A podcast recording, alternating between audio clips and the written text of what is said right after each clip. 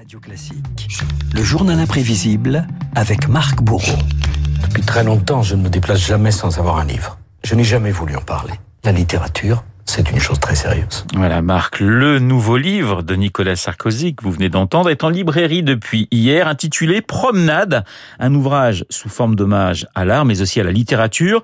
La littérature et la politique, l'histoire d'une vieille relation. Eh oui, Renaud, Rimbaud, Zola, Aragon, Balzac, tout le monde y passe dans le livre de Nicolas Sarkozy. Exposer ses préférences littéraires, c'est en vérité une bonne vieille ficelle politique. Valérie Giscard d'Estaing, président, l'avait déjà fait en 79 sur le plateau de Bernard Je suis un lecteur euh, de Maupassant. Je considère que l'écriture de Maupassant est une des écritures les plus fines, les plus nerveuses. Maupassant est probablement le romancier le plus français qui exprime le tempérament français de l'époque, c'est-à-dire une partie du tempérament français de toujours. Ah oui, les références ne sont jamais anodines. Georges Pompidou citait Paul Éluard pour commenter l'affaire Gabriel Russier, Albert Camus comme marqueur politique chez François Hollande dans son discours du Bourget.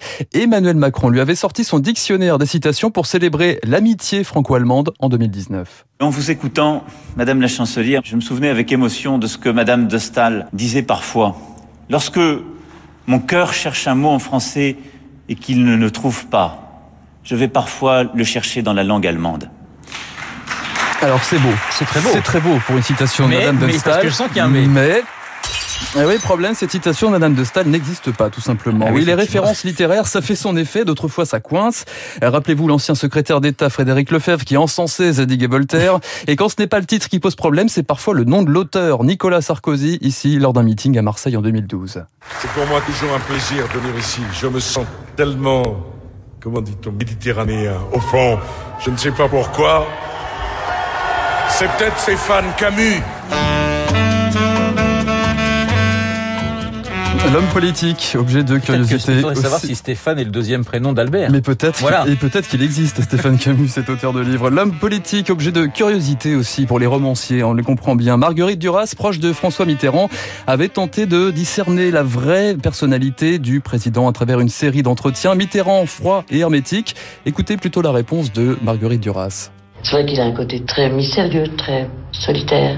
Mais quand nous parlons, je, je, sens qu'il y a des choses qui- qu'il a envie de dire, qu'il ne dit pas volontiers. Et si vous voulez, c'est mon bonheur à moi de le provoquer à parler. Et chaque fois, c'est François Mitterrand lui-même qui dit on va se revoir. Parce qu'aujourd'hui, on s'est amusé. C'est de cette façon-là qu'il est arrivé à dire des choses essentielles, à mon avis. Et pour briser la glace, rien de mieux aussi que d'écrire un livre. Renaud Mitterrand, De Gaulle, VGE, Chirac ou encore Nicolas Sarkozy. 10 ouvrages au compteur, plus de 300 000 exemplaires écoulés. Rien que pour son euh, avant-dernier livre Passion, l'écriture, une manière de se dévoiler, mais surtout d'entretenir la flamme.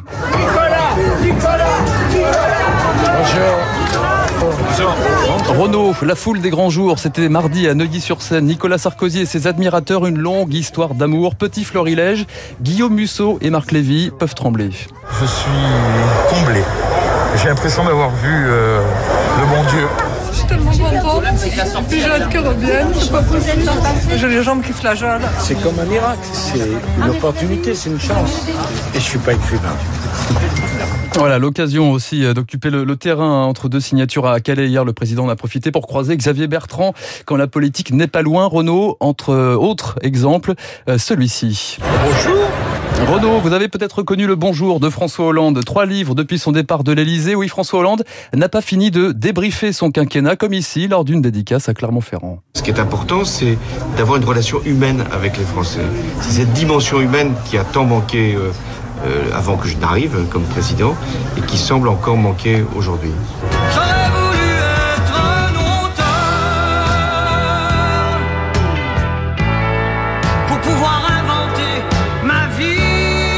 Alors il n'y a pas que les anciens présidents qui cartonnent en librairie. Philippe de Villiers Jean-Luc Mélenchon ont allègrement franchi la barre des 100 000 ventes, 50 000 pour le duo Édouard Philippe Gilles Boyer. Et à 7 mois de la présidentielle, c'est une inflation littéraire qui se profile. Neuf ministres préparent un livre, tout comme Arnaud Montebourg, Michel Barnier, Yannick Jadot. La campagne va-t-elle se jouer aussi en librairie? En tout cas, un homme se frotte les mains en ce moment avec son dernier ouvrage, 80 000 exemplaires écoulés en une semaine. Et son nom, c'est Éric Zemmour.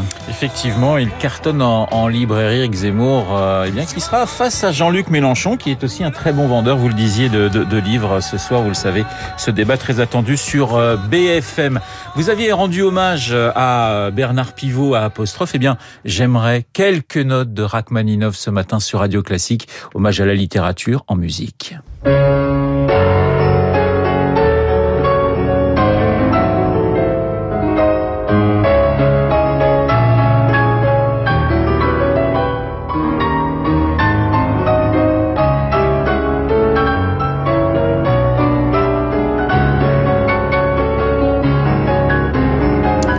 Générique euh, célébrissime d'apostrophe avec euh, bien sûr Rachmaninov et je vais annoncer donc David Barou. Je me prends pour Bernard Pivot ce matin. David Barou dans un instant et son décryptage. À tout de suite. Vous écoutez Radio Classique. Avec la gestion Carmignac, donnez un temps d'avance à votre épargne.